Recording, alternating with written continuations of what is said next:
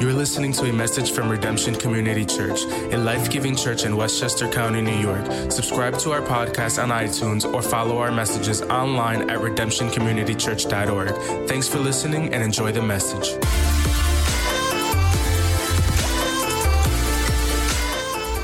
Well, last week we started a new series called Road to Redemption. And what we're doing in this series is we're really preparing our hearts for the Easter celebration, the Easter season. You know, we're coming into the most sacred season um, on the church calendar for, all, for Christians all over the world. In just a few weeks, we're going to be remembering the sacrifice of Jesus on the cross for Good Friday. And then, of course, we anticipate celebrating the resurrection on Easter Sunday. So, this is a time of of preparation. Uh, you know, our lives are so busy. Come on, how many of you feel that? Like, our lives are just so crazy busy. It feels like time is just flying by. And we need this. We need a season to help us intentionally slow down and just look within ourselves come on, just pause and look at how we're living our lives. Do, do some inner work and, and to reflect and acknowledge the things that are off and the things that are broken and to get serious about our sin and to do some reflection and repentance. And so that's what we're doing in this series over the next few weeks called Road to redemption. Now, speaking of roads, how many of you remember back in the day before we had GPSs in our cars and iPhones in our pockets? I know we have some millennials who can't even remember those days, but anybody with me, like you remember the days before we had devices that helped us figure out how to get everywhere? Like we had to ask people for directions, and if they gave us bad directions, we got bad directions, right? Like I remember I had a big road map in my car, a Rand McNally like road atlas map when I was going on a road trip and you had to get the map out. And then there were the days of MapQuest. You guys remember MapQuest? We would print the directions. Yeah, we would get print the directions, right? Yeah. And the truth is, back in the day, like you could miss a turn and be going in the wrong direction for a long time before you realized it. I know that's hard to believe these days. We've forgotten about that. Now, if you miss a turn, your GPS just reroutes you, right? The little lady tells you what to do and you listen. but what about when we make some wrong turns in life? Come on, anybody ever feel like you, you've made some wrong turns in life and you're like, how did I get here? How did I end up in this, in this spot? You know, how did I make, what decisions did I make? How did I end up in this place financially? How did I end up in this broken relationship or this broken marriage or in this same old, you know, self-destructive pattern self coping mechanisms like, how, how, did I get here? How did I get so far away from God? I think we feel that way sometimes. And today I want to talk to you about rerouting our lives. I want to talk to you about reorienting uh, our lives toward God. And there's a word that we use for that. There's a word that scripture uses that, that is really about this recalibrating and rerouting our lives back toward the path that God has for us. And it's the word repent. Everybody say repent. Now, when I think about repent, some of y'all grew up like me. This is one of those old school church words. Like, I remember my mom saying to me, like, I would see, I grew up in a pastor's home, okay? And my mom would say, when I'd get in trouble, you know, I'd always be doing something. I was smarting off with my mouth or something. She'd be like, boy, you need to get right with Jesus. You need to repent. like, I can still remember that, right? Repent. It's like one of those old school words. And so I looked it up. And from the Oxford Dictionary, it means, repent means to feel or express sincere regret or remorse about one's wrongdoing or sin. It's actually like sin is right there in the Oxford definition. And there's definitely an important aspect of, of this when it comes to sin, right? That we need to acknowledge it and, and, uh, and we need to have sincere regret. But then there's another aspect to it. The biblical concept of repentance is really encapsulated in the Hebrew word for repentance, which is the word teshuva. We actually looked at this word a few weeks ago, and teshuva means to, to return. I love this idea because it's not just to feel sorry, which that's important. It's not just to acknowledge your sin, which that's really important, but it's to return back to the path that God actually has for you. And so the first aspect of repentance is certainly to acknowledge your sin. You can't course correct if you don't recognize that you're actually off course. Anybody with me? There's got to be an acknowledgement at first. I missed a turn somewhere. I got to get this thing going back in the right direction. But then there's this other really important thing that we have to do, and that is that we have to turn back. Turn back to God. Turn back to His ways. Turn back to His path. Turn back to His good plan for our lives. We need to reroute. We need to course correct. And that's what this season of preparation leading up to Easter is all about. It's course correction time. It's time to look within. It's time to teshuva. It's time to turn back to God. Now, we're going to look at a psalm today, one of the most famous examples in all of Scripture, and it's a psalm of repentance. It's actually a prayer that King David prayed in Psalm 51. And I don't know about you, but I love the Psalms. I read the Psalms almost every day. The Psalms are the original prayer book of God's people. They're like this ancient prayer book that has stood the test of time. And I don't know about you, but sometimes I run out of language for my prayers. Anybody ever feel that way? And, and the Psalms just give me fresh language. Like Psalms are some of the best prayer material. If your prayer life is in a little bit of a funk, man, just get the Psalms out. Start reading in the Psalms every day. You can pray the Psalms. How many of you know you can't go wrong when you pray Scripture? And so Psalm 51 is really one of those powerful Psalms that we can pray as a prayer of repentance. In fact, I pray uh, this prayer on a regular basis. Psalm 51. Now, this psalm has an interesting subtitle. If you look it up in your Bible, from the NIV, here's the subtitle in my NIV Bible. It says, For the director of music, a psalm of David. When the prophet Nathan came to him after David had committed adultery with Bathsheba. Wow, this psalm is loaded, right?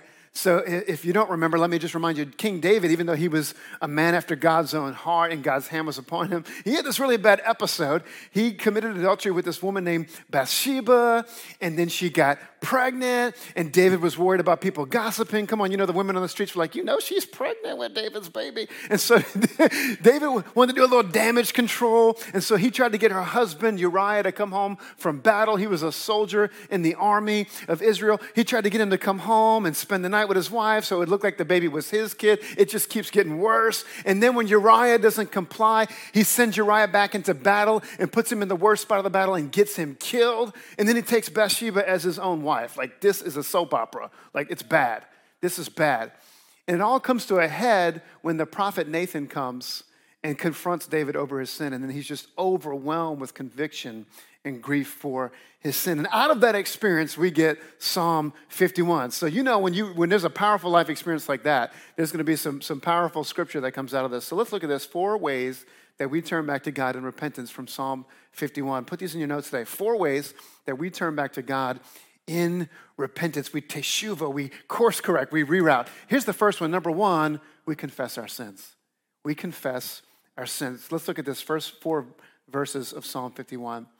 David prays this Have mercy on me, O God, according to your unfailing love, according to your great compassion. Blot out my transgressions, wash away all my iniquity, and cleanse me from my sin. For I know my transgressions, and my sin is always before me. Look at verse 4. Against you and you only have I, son, have I sinned and done what is evil in your sight. In other words, yeah, I may have sinned against humanity and sinned against other people, but ultimately it's a sin against you, a holy and righteous God. So you are right in your verdict and justified when you judge. We confess our sins. David begins this prayer with a full blown confession of his sin. He, he understands the need to feel the full weight of his sins, to own what he's done, to own his sins. So, in a sense, he pleads guilty right up front. Like, Lord, I, I plead guilty. Your verdict is just. I've sinned against a holy and righteous God. Now, how many of you know that? Our natural human tendency when we mess up, when we fail, when we sin, is almost always to blame something or someone else outside of us. Anybody with me? Am I the only human being in here that would acknowledge that our natural tendency is we like to like make excuses and blame other people for our failures, even our sins. You know, this happens in my house quite often. I have three boys and something gets broken. And it's amazing how nobody knows how I got broke. I'll go to my oldest son, Aaron. Aaron, do you know how this got broken? No, Dad, I don't know how I got broken. Go ask Michael. Michael, do you know how this got broken? No, Dad, I have no idea. Go ask Nicholas. Nicholas, do you know how this got broken? No, Dad, I have no idea. Why don't you ask the pet bunny? You know, now we have a bunny in the house. They can just blame the rabbit. Everybody blame somebody. This has been happening since the very beginning in the creation story. Adam and Eve, right? They eat the forbidden fruit and they sin against God and, and, and, they're busted, right? They come before God and Adam's like, This woman that you put in the garden, all of a sudden she doesn't even have a name anymore. This woman that you put in the garden with me, she brought me the fruit. And she's like, No, this serpent came along and, you know, this, every, this has been happening since the beginning of time. Blame shifting, pointing the finger at other people. And y'all know we live in a culture where everyone wants to be right Everyone wants to prove that they have the moral high ground, that they're a good person. Do you see this on social media? I see people on social media always pointing out other people's faults. Rarely do I see people going on social media saying, Let me just confess today and tell you how I've messed up, how I got it wrong, you know, how, I, how I'm racist, how I made a remark that was wrong, right? How I've politically been incorrect. I, I rarely see that. I got a friend on Facebook that you know, I went to high school with, and she's always posting pictures of shaming other people. Like she's the moral police. Like, look at how this person parked really bad. This way waitress gave me bad customer service, right? This parent let their child have a meltdown in this store. I have never seen her go on Facebook and say, you know what, I'm a really bad parent. I lost my temper this weekend and yelled at my kids and said things I shouldn't have said. I had too much to drink this weekend and I made bad decisions. I have never seen her do that. It's so easy, right, to kind of just point other people's faults out. But in a culture where, where everybody is obsessed with being right, Christians actually do something countercultural. We admit we've been wrong. Come on, we do something countercultural. We admit we've been wrong. We confess. We admit that we have sinned, that we've messed up. And I think we struggle with this sometimes because some of you grew up in a culture, in a church culture, where maybe, you know, confession meant, meant feeling like you were a low down, dirty sinner. But let me just back up to the beginning of the story. You were made in the image of God. You are, that means you have great capacity for good, right? So we have a great capacity for good, but we also know that we have a sinful nature and we have a capacity to hurt others. We have a capacity to sin against God. We have a capacity to do things that are, are broken. And so when you confess, what you're doing is you're not confessing, I'm a terrible person. You're reclaiming your rightful and true identity in Christ Jesus. That's what you're doing. You're teshuva. You're returning back to the path that He actually has for you. So, in order to experience uh, forgiveness, we have to actually own our sin and, and confess it. But here's the good news when we confess, we're confessing to a good, loving, and merciful God. Look at how David prays, right? When he confesses his sin, he appeals to God's love and compassion in verse 1. Have mercy on me, O God, according to your unfailing love, according to your great compassion. Blot out my transgressions. The word love there is hesed. It's, a, it's the Hebrew word for like God's covenant love, like his love that he, he won't break. He's faithful to it. And so when you go to God in prayer, you, you don't go to him, you know, in shame and you don't go to him beating yourself up. No, you don't go to him as a, a low down, dirty sinner who's undeserving. You're not going to him because of who you are. You're praying to him because of who he is. That's how you pray, according to his compassion in his mercy. And so David recognizes that God, only God, can save him. Come on, we get into this sin thing all by ourselves, but we don't get out of it by ourselves. We throw ourselves in the mercy of God. We need to be reminded that we, we can't save ourselves, that we can't do enough good works to save ourselves. I know we all think we're good people, and I know we think we're outstanding citizens and, and all that stuff, but the, the reality is we've got to get serious about owning, owning what's broken in us and confessing it. Confession breaks the power that sin has over us, and it helps us turn back to the path that God has for us. Here's the second thing. Come on, we're talking about some things that we can do, things that we can do in repentance, how we reroute, how we calibrate, how we get back on, recalibrate and get back on track, the path that God has for us. Number two is we ask forgiveness. We ask forgiveness. Let's keep going, verses five through nine. David goes on to pray this Surely I was sinful at birth sinful from the time my mother conceived me, yet you desired faithfulness even in the womb. You taught me wisdom in the secret place. Cleanse me with hyssop, and I will be clean. Wash me, and I will be whiter than snow.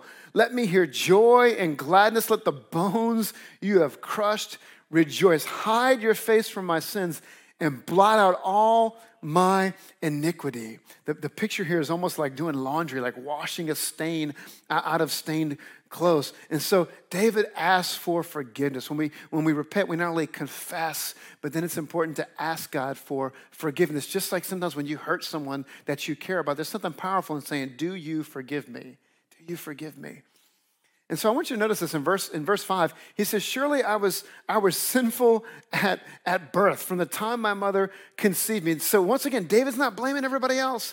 David's not pointing to, to things outside of himself. He admits, Hey, I have a sinful nature. Something in me is off. Something in me is broken. This is the condition of humanity. Left to ourselves, there's a magnetic pull on us towards sin. And David admits, like, I was born in sin. But this is really fascinating. In verse 6, he says, Yet you desired faithfulness even in the womb. You taught me wisdom in the secret place. Here's, here's what he says He says, God, like your, your truth has been revealed to me, even when I was in, in the womb. Like you put a moral compass on the inside of me. The reason I know I, have sinned is because you put something of yourself on, on the inside of me. In other words, God has given us a divine measuring stick when it comes to morality. We have a measuring stick, right? God has given you and me, every human being, a moral compass, a conscience, a sense of right and wrong. So David says, in a sense, this is how I knew I needed forgiveness. I was born in sin, but because you gave me a sense of right and wrong, because you gave me a conscience, because there is a divine measuring stick to morality on this planet, I know I haven't measured up and I need forgiveness. You know, it's so interesting right now, this, this global response that we're having to this unjust war in, in Ukraine. Isn't it amazing in a world where hardly anybody gets along and agrees about anything? Most of the world can say, yeah, you, you should not. It's wrong for a country to invade its peaceful neighbor. That's wrong. It's wrong to kill women and children. It's wrong to kill civilians. It's, it's wrong to, to bomb neighborhoods and hospitals. Are you with me? Like, you don't have to have the most tuned in moral compass to recognize this is evil. This is wrong. But I want you to think about this for a moment. How did we collectively get that, that sense of this, this ought not be this way? This should not be this way. See, that alone right there is evidence that, that there's, an, there's an inner morality, there's an inner compass, a moral compass that God has placed inside of all of us. Even unbelievers can recognize that this, what's happening in Ukraine, is wrong. Now, David goes on to say this, verse 7 Cleanse me with hyssop, and I will be clean. Have you ever been like so dirty before that you took a shower and you felt like a new person? That's what this makes me think of. You know, like one of those days when you're out working in the garden or, you know, you're hot and you're sweaty, you know, and you come inside and you take a shower, you come out and you just feel good in your own skin. This is the picture I feel. David's like, wash me, cleanse me. Hyssop was a plant um, that was used in ancient times that had supposed healing properties. In fact, the priests in the Old Testament, they would use hyssop, hyssop branches, they would sprinkle people with water during purification ceremonies. So they would use hyssop to, as a symbol that the people were, were purified when the people would go to the priest. Now, here's what I want you to get. I want you to understand this. The book of Hebrews tells us that Jesus is our high priest. Jesus is the one who's able to cleanse us. Come on, when we go to him, we don't have to go to a priest now to be cleansed. We can go straight to him, just like David goes to God in prayer. We can go to Jesus as our high priest and say, Wash me, cleanse me, blot out these sins from my life. I want to be a new person. Come on, he's not only your priest, but he was also the sacrifice for you on the cross. So we can go to him with confidence. Come on, the scripture says if we confess our sins, he's faithful and just to forgive us of our sins and to cleanse us from all unrighteousness. Aren't you glad that when you go to Jesus, he doesn't hold your sins over your head? Come on, he doesn't do to you what we do to each other. he doesn't start reminding you, but you said you would never do that ever again, right? But you said you would never go there ever again. And there was this one time, that's what we do to each other. But thankfully, he doesn't do that. And he can wash you and he can cleanse you. If you ask him for forgiveness, he's faithful and just to forgive you of your sins and to cleanse you from all unrighteousness. Let's keep going. Number three, we're talking about what we can learn about repentance what we can learn about to, to teshuva, to get our path back the, the right direction, to get rerouted in the right direction toward God. That's what we do in repentance. Number three, the third aspect of repentance is this we ask God to make us new. It's renewal. We ask God not just to forgive us, but to make us new. Look at what David prays in verse 10 and 12, one of my favorite portions of scripture. He prays, Create in me a pure heart, O God and renew a steadfast spirit within me. Do not cast me from your presence or take your Holy Spirit from me. Restore to me the joy of your salvation and grant me a willing spirit to sustain me. David prays, God, make me new. Make me new. Look at verse 10. I love this. Create in me a pure heart, O God. Like David cries out to his creator, God. Now, when we think about the heart as modern day people, we think about the seat of our emotions, right? We might say to somebody, if we're being really romantic, baby, I love you with all of my heart.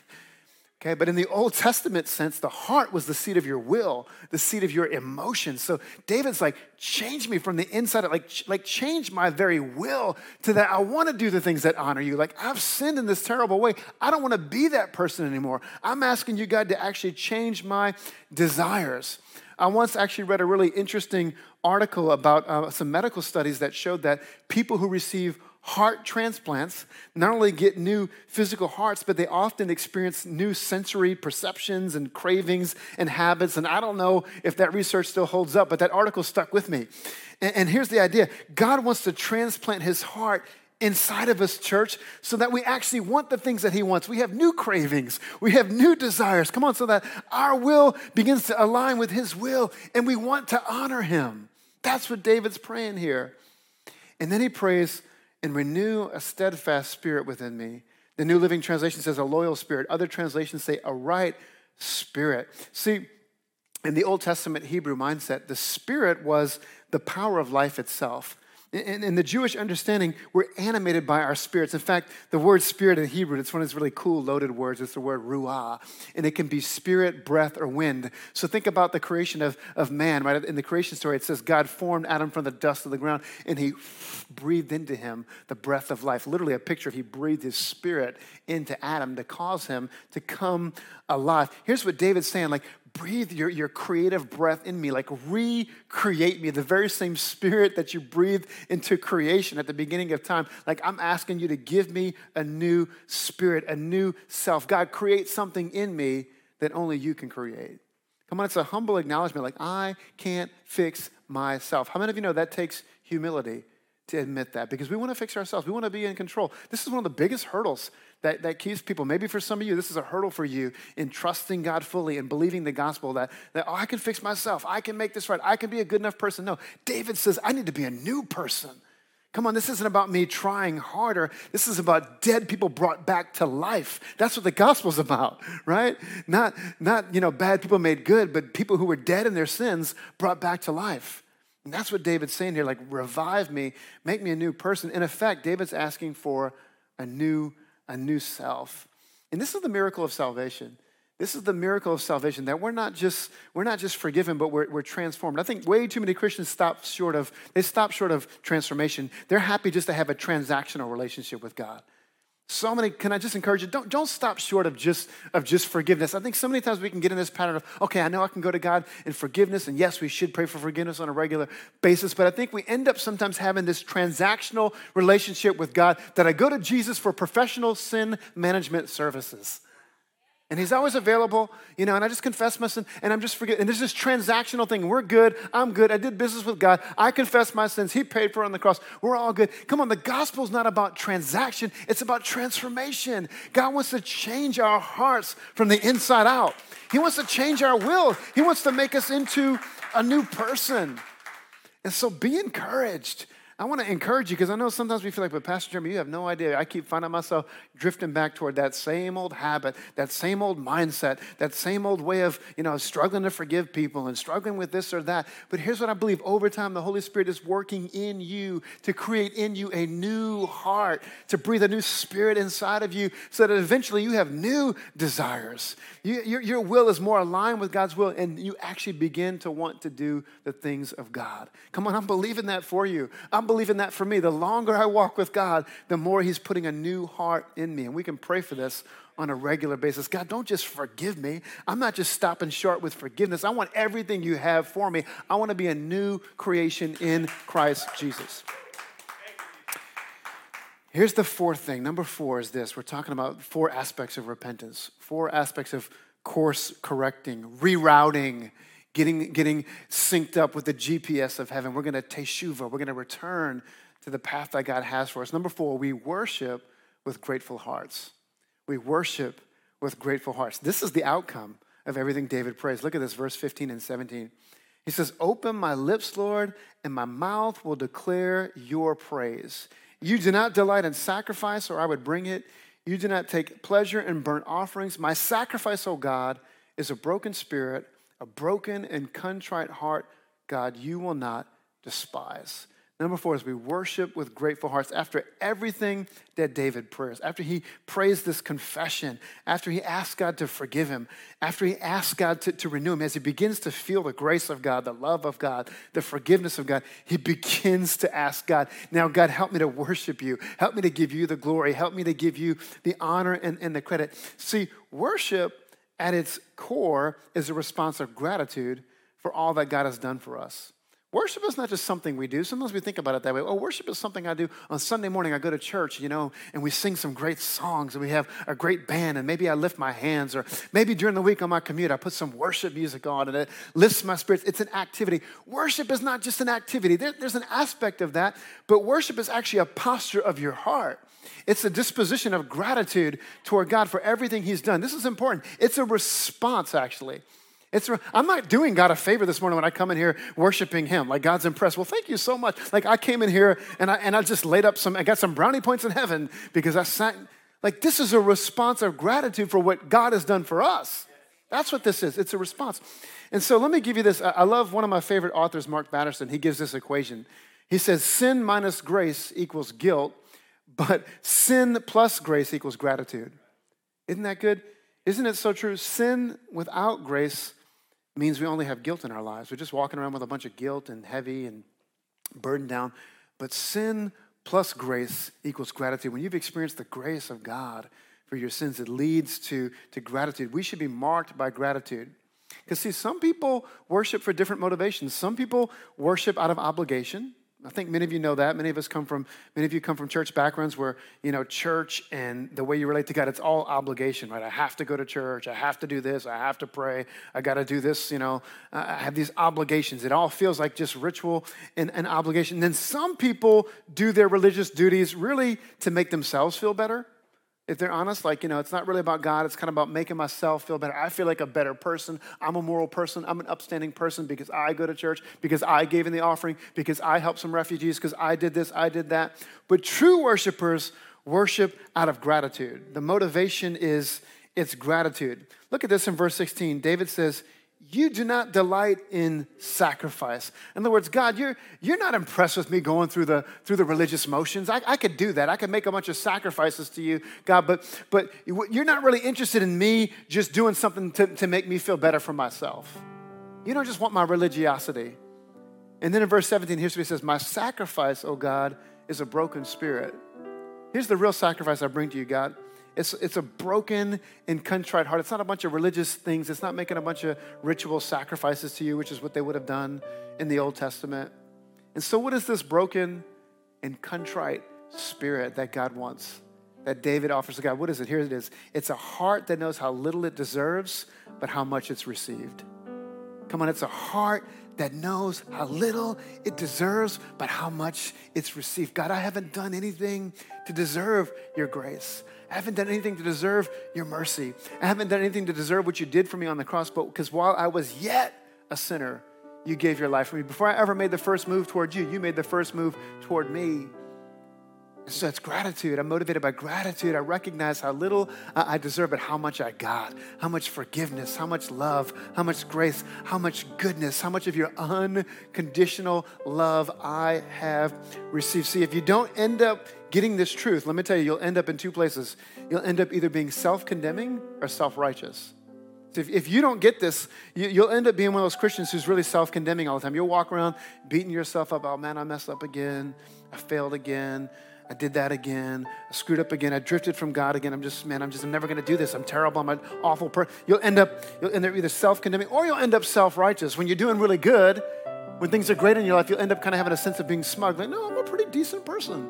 I, I feel pretty good about myself. You know, I'm, I'm, I'm, I'm pretty, yeah, I'm a pretty good person. You'll end up in one of those two places. But when you recognize that it's really not about you, it's about what God has done for you when you weren't deserving, that'll change your heart.